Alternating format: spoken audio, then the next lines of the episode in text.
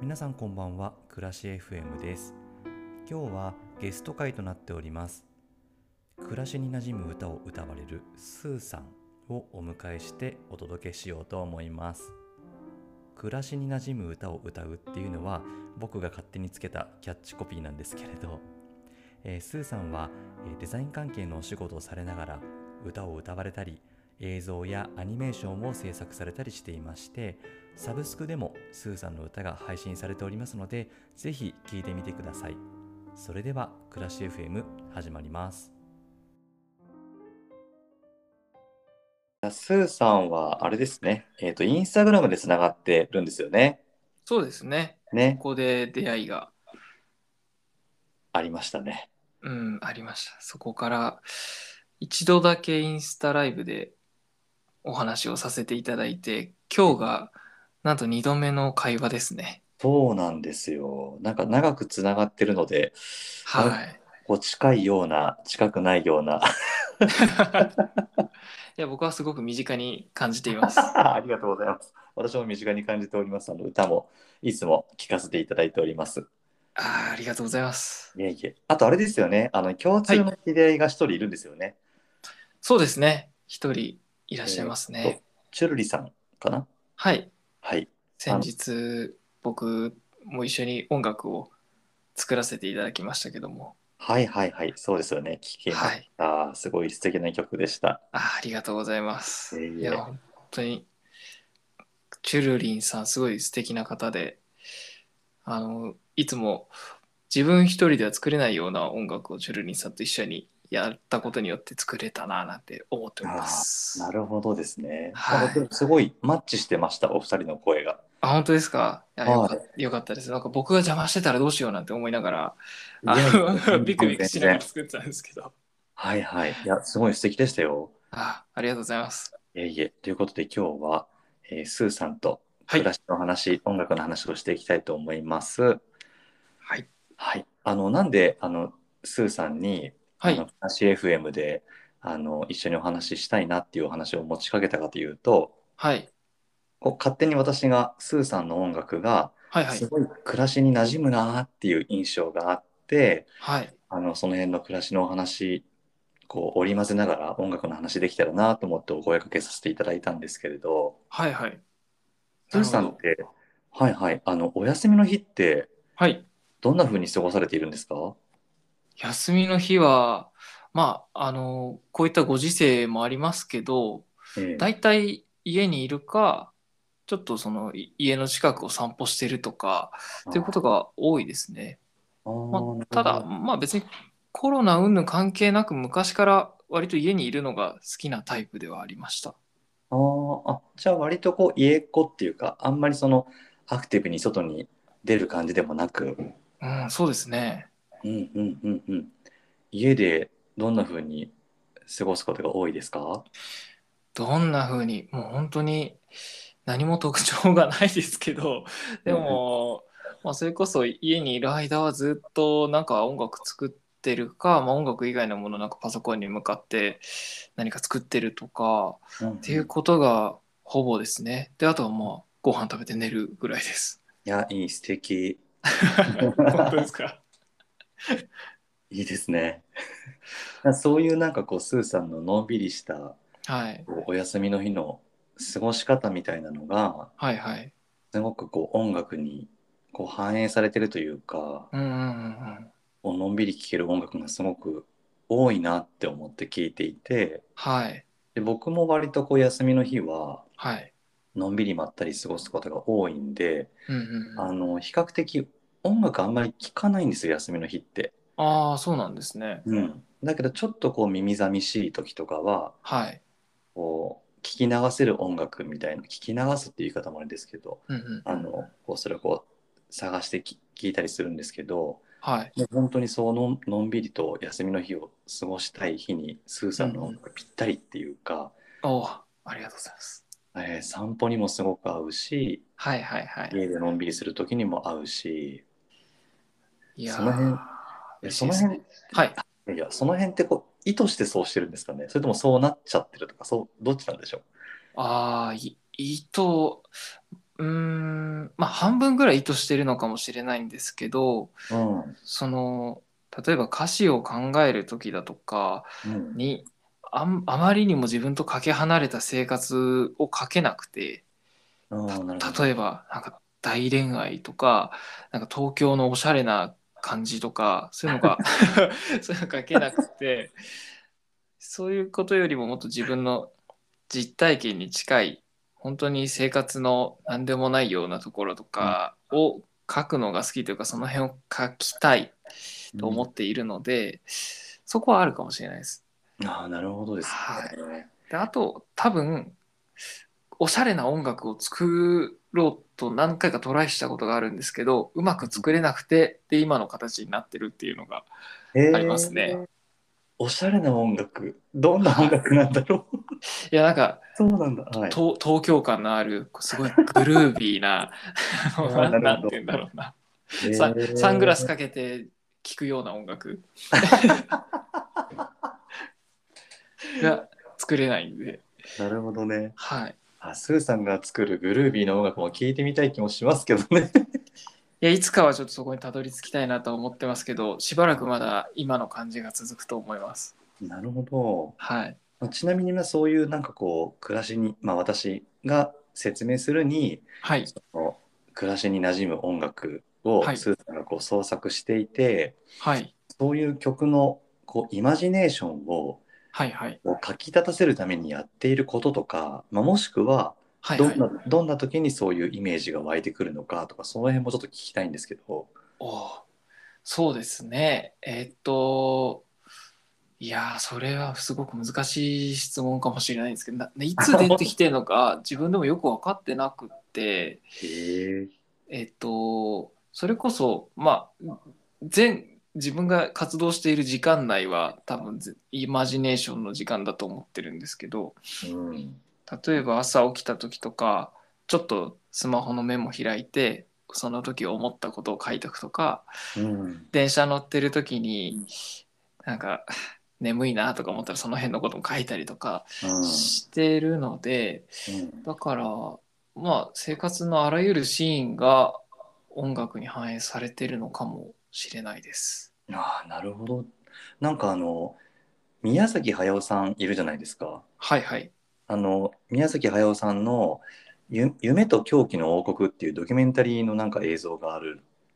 んですけど、うんうんはあれいそれまだ見てないんですけどなんかそこの中にはい宮崎駿さんがイマジネーションをこう沸かせること何かやってるかっていうこうんううんテーマがあって、でそこでなんか割とこう日常的にコーヒー飲んだりとか、はいはい。こう散歩したりとかしてる時にこうアイデアが湧いてくるみたいなこと言っていてうんうんうん。案外こう日常にそういうヒントみたいなのって転がってるのかなってちょっと思ったりしてうんうんうん。なるほどなるほど。でもなんかよくアイディアを出す時ってフロー状態って言って本当自分がなんでしょうね何かをこう能動的にやっているというよりはすごくうーん何も考えずに過ごせている状態の時にアイデアが浮浮かびやすいみたいな話があると思うんですけど、うんそれに近いところはあるのかもしれないですね。それこそうん毎日コーヒーを朝飲むんだったらそれルーティン化されていてでそこはもうほぼ無意識状態でコーヒー飲んだりしてる時に一番頭が冴えてるみたいな、うんそういう感じなんですかね。あーでもそうかもしれないですね。うんなんかこう机にこう椅子に座ってデスクに向かって、よしじゃあなんかアイデア出すぞって思ってもうん出てこないですもんね、なかなか。結構しんどいですよねそれやろうとすると。へえなるほど。スーさんのあの素敵な音楽はそういうこうやっぱりスーさんの日常からはいこう湧いて出てきてるんですねきっと。そうですね多分そうですうん振り返ってみると多分そうなんですね。あ面白い。ああなるほどですね。はい。う んいやーでもスーさんはい、い本当にいい音楽作りますよね。やありがとうございます。でもあの倉石さんも音楽をはい、やってこられていたというのを、あのー何回か前のポッドキャストで聞いたんですけどもはい、なんかすごくすごくこう密に音楽に関わられていた方なんだということをそこで知ってはい、で、その上で今みたいなお言葉をいただけて本当に嬉しいですね。ああ、いやいやいやいや、私なんて全然あれなんですけど。いやいやいやいうーん、いや、興味深い。あの、きょまあ、あの、ポッドキャスト、暮らしはい FM でもお話ししたんですけど、や。はい。お音楽はね、まあ、大学では勉強していたんですけど、うんうんまうあん。専門がもともとそのクラシックはい。で専攻トロンボーンという楽器だったんですけどはい。割とこうもともと既存の作品うんうんクラうん。既存の作品をこうどう表現していくのかっていうことを勉強しててはい。でまあ作曲とかうんうんうん。その辺とかは全く私学んでいないんですよはいはいはいはい。だからこうゼロベースの状態でうんうん。こうなんていうんですか生み出す人すごいなってちょっと思っちゃうっていうかあもなとるもほとど作品があれば、そこにこう色とかをこうね、色とか香りとかをこう乗せてって自は分のい表現とかはできるんですけど、あ。はいはいはい。だから歌作る人すごいなって単純にこう感心しちゃうというかあどうやったらそのメロディーとか歌詞出てくんのって思っちゃうんですよね。あー、そうなんですね。すごい、うん、そうなの。そうか。なんかあんまり、なんかこういう言い方すると、すごいちょっと調子乗ってるみたいな感じになっちゃうかもしれないですけど、自分ではあんまりこう、なんだろうな、特別なことをやってるような感じがなくって、うんまあ、ここうこういう流れになったら気持ちいいじゃんぐらいの気持ちで作ってたりするんで、それこそあんま音楽の、何でしたっけ、理論とかよく分かってなくうんやってるんですよね。いやすごい。もう息をするように曲が出てくるんですねじゃあ。いや、そんなには出てこない です。そんなそこまでは出てこないですけど、 まあでも、あーななんでしょうね。近いものは、あの、くしゃみするぐらいの頻度では出てくるかもしれないですね。ああ、いや、すごいです。すごいな。くしゃみしても咳しても出てこないもんな、さっき。 やばい、ちょっと言い過ぎたかもしれない。もっと出てこないかもしれないです。へえ。スーさんは今、お一人住まいですよね。いえ、違う、違うんですよね。あ、なるほど。じゃあ、誰かとはいこう暮らされ、一緒にはいや、ってるんですね。そうなんです。あ、えーじゃあ、ちょっと聞いてみたいこといっぱいあるわ。あ、本当ですかいや、なんかその、一緒に暮らしてる方と、はい、あの、暮らしの価値観とか、はい、なんていうの、インテリアの趣味だとか、はい、はい。なんかその辺って、どんな感じですか同じとか違うとか。うーん、多分大体合ってると思っています、僕は。おう。はい。価値観は大体合ってると思うので、うんそこまで衝突することはないですね。ああ、なるほど。もちろんあの相談とかはするんですけど、どんなこと相談するんですかなんでしょうね。まあ、なんか新しい何かを買うとき、ちょっとこう、インテリアとして何か置くときとか、まあ、家具、家電買うときとかはもちろん相談するので、うんうん。で、まあ、デザインを重視するのか金額を重視するのかみたいなところは相談しますね。確かに。その辺の相談をして、はい。あ、全然違うなっていう感じたことは、じゃああんまりないんですね。うん。そうですね。そこはあんまりないです。あ、すごい。じゃあ暮らしやすい。 あそうかもしれないです。なるほど。はい。なんか一回私、インスタのストーリーかなんかで、はい。その一緒に暮らしてる方がいらっしゃるし方宛てに、はい。あの、暮らしの価値観とかが違う時ってどうしてるんですかみたいな質問をあ、はいはいはい。投げかけたことがあったんですけど、はい。あの、まあ確かに話し合いをするとかっていうご意見も結構ある中で、うんもう我慢をするとか、うんうん。うん。諦めるとかって書いてある方もいて、はいはいい。やーでもそれ暮らし、そっか、我慢も暮らしかと思ってなんかこ う、見てたんですけどね。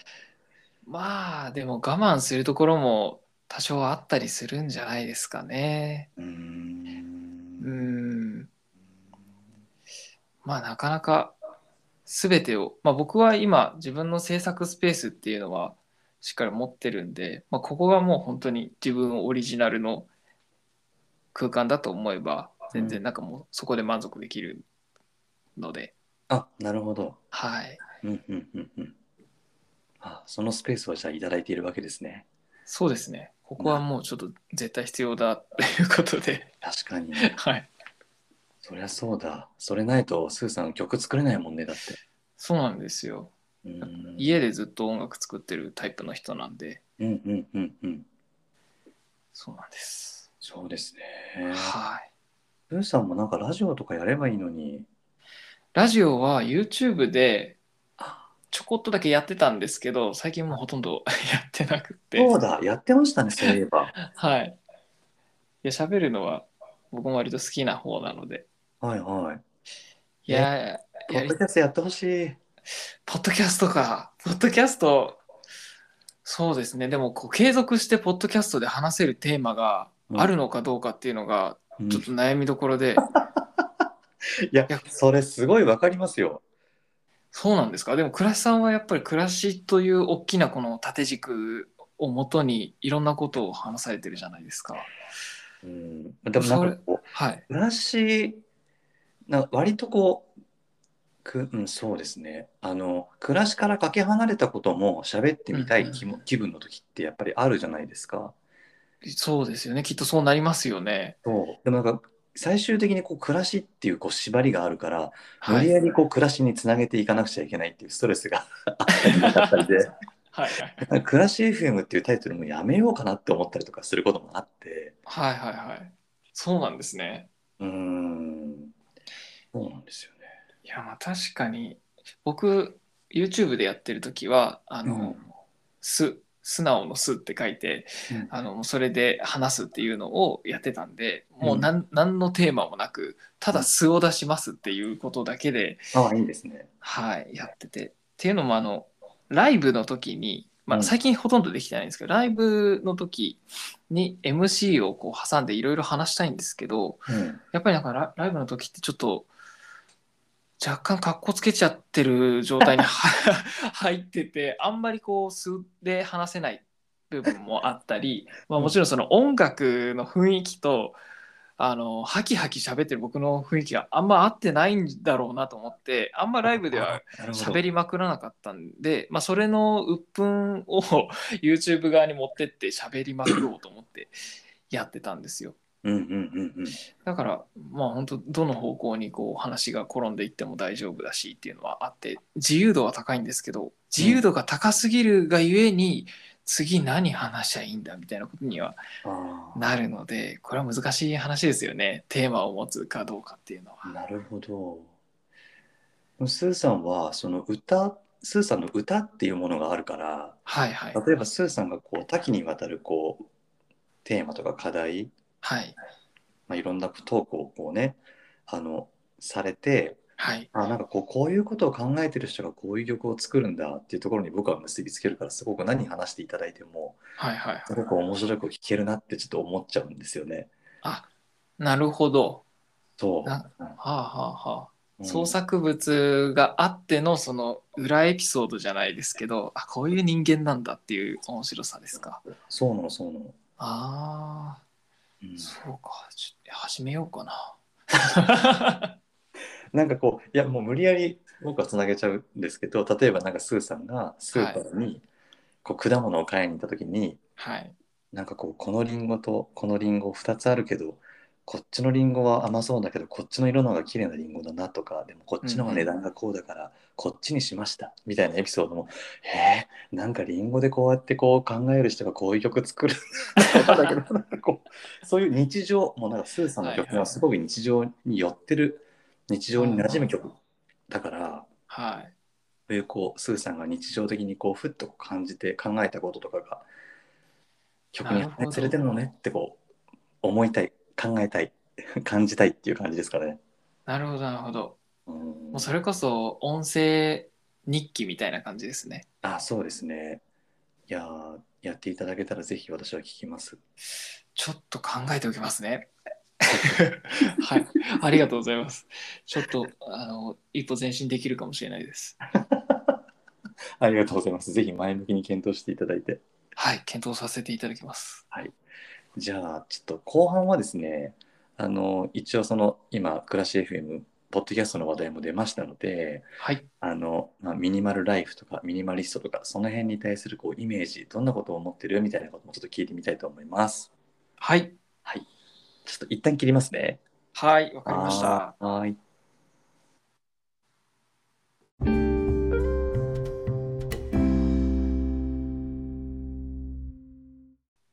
それでは後半は、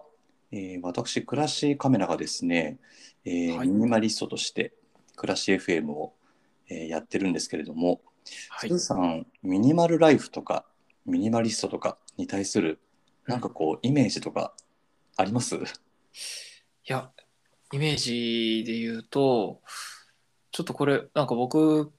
も後でお聞きしたいようなことだったんですけど、そのミニマリストの方ってもちろん、その、なんでしょう、お家が綺麗とか、まあ、お家にあるものが少なくて、まあ、数限られた厳選されたものの中で生活している方みたいなことは当然あると思うんですけどうん多分それってそのそういうまあそういったことは表面的に現れてるんですがうんもうちょっと根底にはなんかこういう暮らしをしたいというもうちょっとなんでしょうね生きる上でのなんだろう指標みたいなものがしっかりある人なんじゃないのかなと思っていまして、ああ、なるほど。はい、なんかただただただ生活していくことももちろんできると思うんですよ好きなものを買って、いいなと思ったものをもう直感的に買いまくるみたいなこともできるし、うんまあ、逆逆もそうですよね全然何もインテリアとか気にせずあの何も買わないっていうのももちろんあると思うんですけどうんそれは別にな物がないだけでミニマルじゃないと思うんですね。でうんミニマルライフを送っている方ってちゃんと選んでると思うんですよ。うんだからすごくなんでしょうね生きる上での判断基準みたいなものがしっかりしていてうんあのひいてはこう人間としてのなんつうんだろう 土台みたいなものがちゃんとある人なのかなっていうふうに思っております。ああ、なるほど。すごい。はい。いいイメージ。 あ本当ですか。なるほどですね。はうい。ん、でも確かに、そうだな。あの、なんで僕がミニマリストになったのかっていうところを振り返ってみると、はい。まあ、やっぱり、うんまあ、こう自分が好きだなと思うことにうんうんフォーカスした毎日を送りたいっていうのがうん。うん多。分裏テーマとしてはあるんですよね。なるほど。うん、まあ確かにそのものをあの必要以上に多く持っていたりうんうんうん。あの昔は人の感情に寄り添いすぎたりして振り回されていたことがすごくあってはい。で、まあ、自分の気持ちにこうフォーカスすることができなかったんですよね。はいはいはい。うんで、まあ、これはそのものを手放して気がついたことだったんですけど、はい。まあ、その掃除がしやすいとかうんうん片付けがすぐ終わるとか、まあ、そういう物理的なメリットもあるんですが。はい。ミニマルライフを始めたことでそのし思考がねその考え方がすごくシンプルになってきてはいはいは自い。分のことを考えるメモリーを捻出することができたっていうのが一番の収穫だったんですよね。うんうんううん。ん、なんかこうはんさっきスーさんが判断基準がきちんとあるとかはい。選んでるとか土台があるとおっしゃっていたんですけどはい。その物とか考えることとかが多すぎてちゃんと選べなかったうんうん判う断んできなかったっていう、あの困り感があったので、はい。まあ、結果的にその判断基準がすごく精査されたというかうんうん、選べるようになってきたっていう感じだと思いますね。なるほど。うん、なんかその、はいはい。あそうなんかその、自分の中での、じあ、これは、これが好きなんだ、自分は、みたいなところも徐々に、その、そぎ落としていく中で気づいていくもんなんですかね。そうですね。初めからなんか、こういうのが好きだからこれ残そうじゃなくって感じなんですか。うん、なんかねそうだから自分が何をやりたくて何が好きなのかも分かんなかったんですよ昔は。はいはいはい。うん、でこの暮らしを始めるようになって、まあ、数年経ってから、あの紙にねはい。今自分がやりたいことを書き出してみようと思ってやってみたんですよ。はい。うん昔はもう本当一文字も書けなかったんですけど、うんうんうん。あの結構さらさら書けるようになってきて、まあ、うんただ、まあ、こうやりたいことを書いたつもりなのにはい。その中にはやらなければならないことも書き出していることに気づいたんですよね。ほうほうほう。はい。うんでまあそれって仕事のスキルアップのためとかはい。こう自分の成長のためにやっておいた方がいいことっていう内容だったんですけどうんで。もそのやりたいこととやらなければならないことって違うじゃないですかやっぱ若干ニュアンスって。そうですね。うん、そこはこう一緒にしちゃいけないなと思ってうんうん、こうそういうこうやりたいことやらなきゃいけないこと、はいそ。れでもそうでもないことみたいなのが混在してる時期もやっぱりあったんですけどはい。あのこの暮らしをし始めてからはその辺の精査がすごくあの判断ができるようになってきたっていう感じですかね。なるほど。うん、で僕今もう40代なんですけどはい。もちろん頑張らなきゃいけないことも、まあ、あるしはい。頑張りたいこともあのもももちろんあるんですけどはい。あの、まあ、そろそろ自分に優しくね甘やかしてもいいかなと思って、 うんうんうん。うん、好きなことだけにフォーカスした毎日を送ろうっていうテーマを今は掲げて暮らしているんですが、あのはい。このミニマルライフをあのするようになってからそれが見えてきたっていう感じですかね。なるほど。そうなんですね。うーんいやー、僕まさに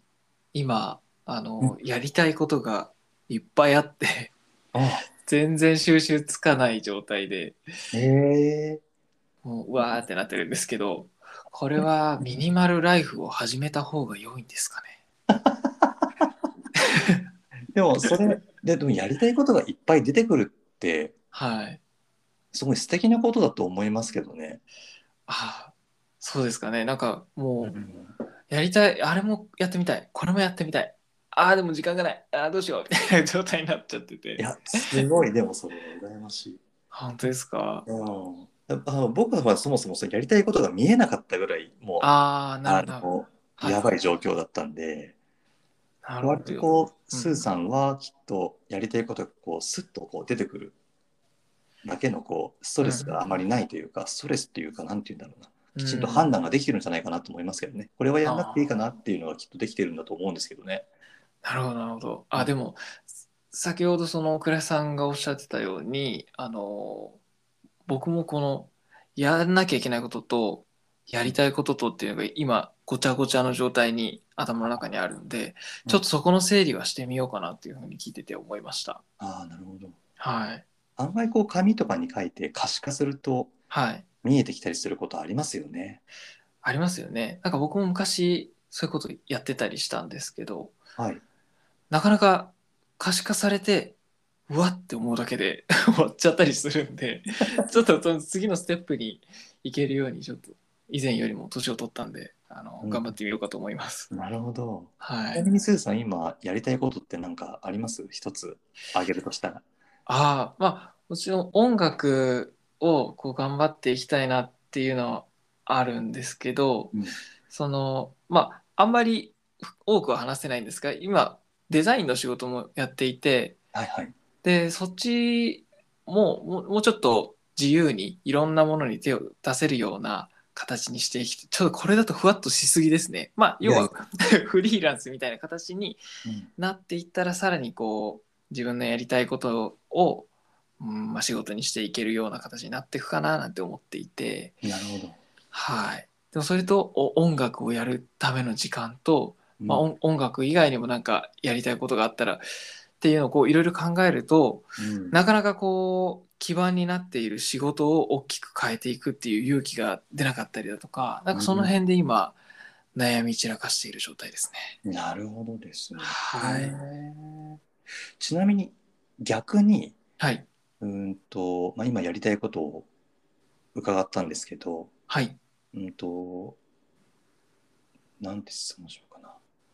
やめたことってあります今までやってたんだけどやめてみたことってありますああ、やめてみたこと、そうですね。ど、なんだろう。なんだろう。結構、うーん、ちょっとパッと出てこないですね。 やめてみたこと、でも確実に何かはやめてるはずなので、うんうんうんまあ、あの、最近再開はしてるんですけど、一時期やめてたことは、それこそ音楽に、うん。ちょっと全力投資してみようと思ってうん、ああ自分の気持ちをふ思いっきり音楽側に振ってた時期はあのーまあデザインのこととかは一旦置いといてみたいな形は撮っていましたね。ああ、なるほどね。はい。ああ、そうかそうか。でもやっぱり、スーさんのその軸にはやっぱり音楽があるんですね、しっかりと。今はそうかもしれないですね。もう何を語っていただくにも、やっぱりこう、もう根底には音楽があって、はい。もう音楽ベースで暮らしているなっていうイメージがあります、今話聞いていて。あでもそれはもうまさにそうだと思います。うーんあのちなみにあの僕はあのこの、まあ、コロナ禍になってはい。なかなかこう人と会う機会が減っちゃったじゃないですか。はいはい。うん、でただ減ったんですけどうん。こう減ってみたらあなんかこう本当に会いたかった人とはいはいはい。 そうでもなかった人っていうのが見えてきたっていうかちょっ とこれすごい嫌な話なんですけどいやいや、でも実際そういったことは起きますよね。ありますよね。はなんかい。こうお付き合いとして会っていたっていう側面もあったんだなっていうことがちょっと分かっちゃったっていうか。うんうんうんううん。ん、なんかきっとあの、まあ、これから、まあ、コロナの状況が、まあ、良くなってきて人と会える時間ができたとしても、はい。多分昔に比べたら会う時間ってあんまり捻出しないようになるんじゃないかなって僕思っていて、うんうんううん。ん、なんかこう今あの私約約束スケジュールをね、はあいの。自分のプライベートのスケジュールを、はい。あの手帳にもスマホにもあんまり書かないようにしてるんですよね。はだってこう覚えられる程度の約束しか予定しか入れないっていうふうにしていて、あ、はい。うん、こう割とこうなんていうのかなあのその辺に余白をうんうん。もたらすようには今してるんですけどはい。こうそうするとこう自然と本当に会いたい人って何なのかとか、うん。うん、本当にやりたいことって何なのかっていうことが見えてくるようになって、はい。うん、やっぱりこう時間もこう暇な時間作んないようにぎゅうぎゅうと予定を詰め込むのもまあ楽しいんですけど、うんうんうん。こうその辺こう余白を作ることで本当に大事なことにしか時間を使わないみたいな風になってきたっていうのは僕はありますかね最近は。なるほど。うーんだやっぱりそこもこのミニマルライフっていうところにつながってくると思うんですけどうんうんなんでしょうね、まあ、ただ単にやっぱお家があの綺麗とか洋服持ってるものがシンプルとかそういうことじゃなくて すあの、まあ、ライフスタイル自体がミニマルっていうまさにこういうことですよね。そうですね結局物から今度思考考え方につながってくるっていうところが多分ミニマルライフなんだろうなって最近思ってますね。なるほどうーんちなみにはいはい一個、あの倉石さんが今やってみたいと思っていることって伺ってもいいで すかあえやってみたいこと はい、いやでも実はですねはい、あの僕2年前ぐらいにはい、あの友達からそれ聞かれてはい、はい、何やってみたいっていう話題になってねはい。その時に私ねラジオって言ってたんですよあ、じゃあまさに。そうやってるなと思って、はいはいうんは2年前にそれを思っててい。で、うん、まあポッドキャストを今年の8月から始めたんですけどはい。やり始めてからあ俺ラジオやりたいってそういえば言ってたわと思って 今まさにそれをやれてるっていう感じですかね。なるほど。うん、じゃあでもこれはあれですね。一つ、ラジオをやるっていう目標を、まあ今、達成した状態になってると思うんですけど、さらにこの先、どうするかみたいな、新しいゴールが必必要になってきそうですね。そうなんですよね。だからこのラジオがどこに向かってるのかっていうところはかなりふわふわしていて、はいはいは衝い。動的に始めたところもあるので、はい。おまあ、そこに何か意味を見出すのか、はい。まあ、はたまたこう、まあ、ふわふわゆるゆる長く続けていければいいのかちょっとその辺はね、うん。ちょっとじっくり考えていこうかなと思ってるんですけど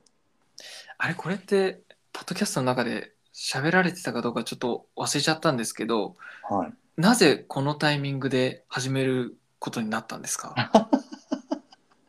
えーっとそうだな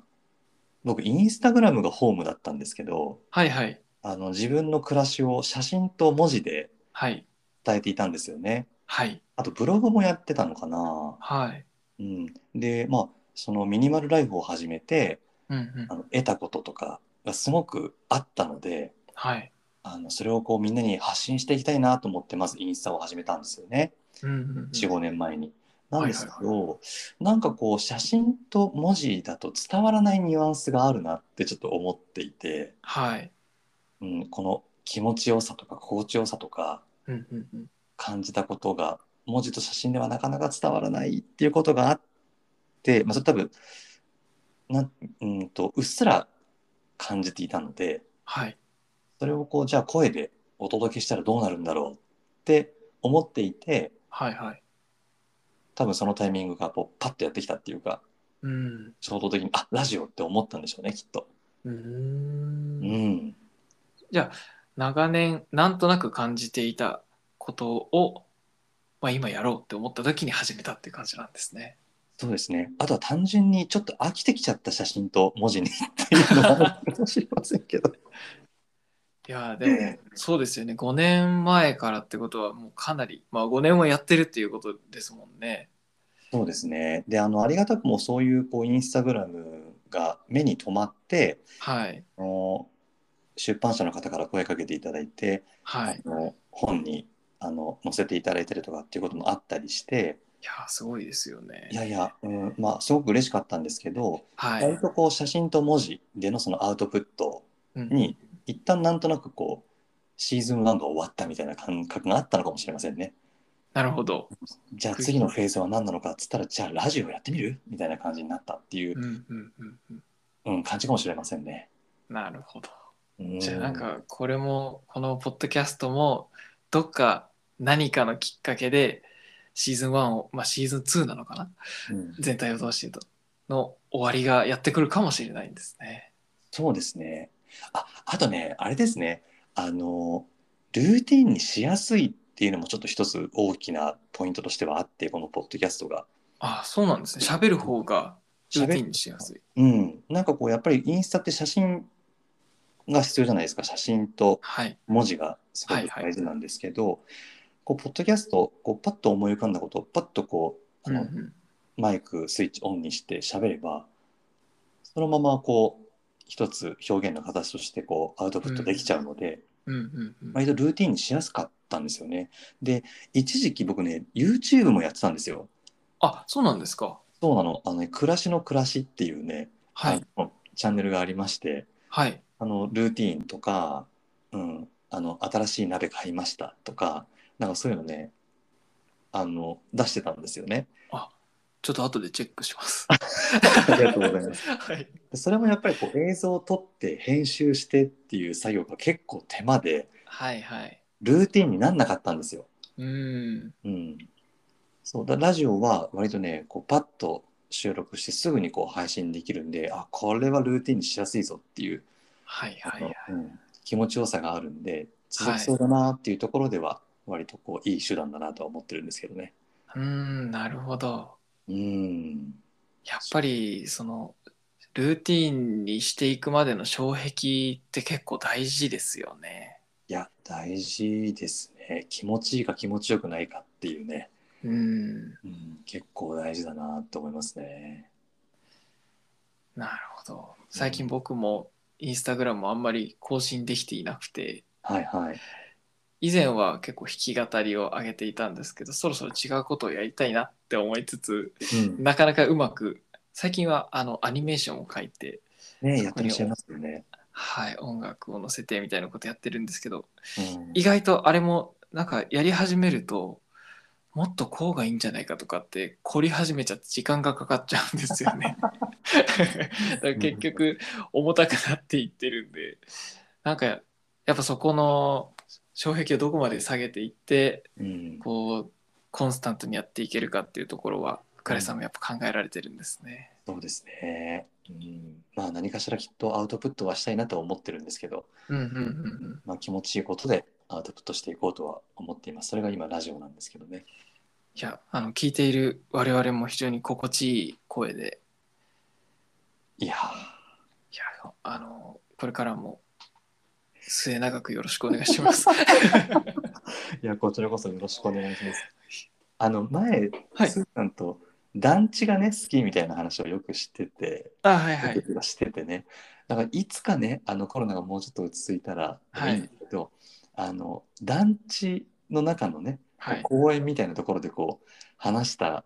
おしゃべりをこうポッあドキャストで配信っていうのもなかなか面白いなと思ったりとかして、あああそれいいですねうん、というかやっぱりあのお会いしたいですねそうなんですよですよねお会いしたいんですよねお会いしたいですよねちょっとそれ私ね目標にしてますスーさんと直接会ってお話をするっていうね本当ですか僕も目標にしてます、無理やり感いやいや本当ですよ あ本当ですかはいやっぱりこう人生の先輩としていろいろお伺いしたいこともありますしいやもう何言ってんの全然いやいやいやいやもちろん暮らしの話とか音楽の話だとかうん多分今ここでは話せないようなこともいろいろあそうる,、ですねあるような気がするんで、確かにはいなんかこうまあこの電話越しとかマイク越しでね喋ってるスーさんも本当に素敵なお声と素敵なこう佇まいがもう伝わってくるんですけどあいやいやはい直接会ったら多分それより感じれるでしょうしそのこう素敵なその空気感にもう本当にこう直接お邪魔したい感じがあってい や僕あれです姿勢悪いですよ何の話してんのいやた たずたたずまいは非常に良くないですよ 本当ですかそれ言ったらもう僕なんかすごい顔濃いですよ。いや羨ましいです僕顔が薄すぎていやいやいやいやいやいやじゃあもうじゃあちょっとぜひはいお会いすることを目標に、そうですねええあのちょっとまたつながっていければなと思いますのでよろしくお願いします。はいこちらこそよろしくお願いしますはい。ということでえ今日はですね素敵な歌声、えースーさんをゲストにお迎えいたしましたがスーさんいかがでしたか、 ラジオ。いやちょっと最初は緊張していましてええあのうまく喋れてたかどうか、まあ、最後までうまく喋れてたかどうか不安なんですけどいやいやいやちょっとお邪魔できてよかったですあの楽しかったですいやこちらこそあの前インスタライブやった時よりもはい僕楽しかったです。あ本当ですかはい。いや僕もあの楽しいですよ あのなんか変な感じになっちゃいますねそうだね。まあいいや。ありがとうございました。いえいえこちらこそありがとうございましたそれではじゃあ、この辺で終わりにししますね。はい名残惜しいですけど。では、えー皆さんの暮らしがより良いものになりますように、暮らしカメラと、スーでしたさようなら。さよなら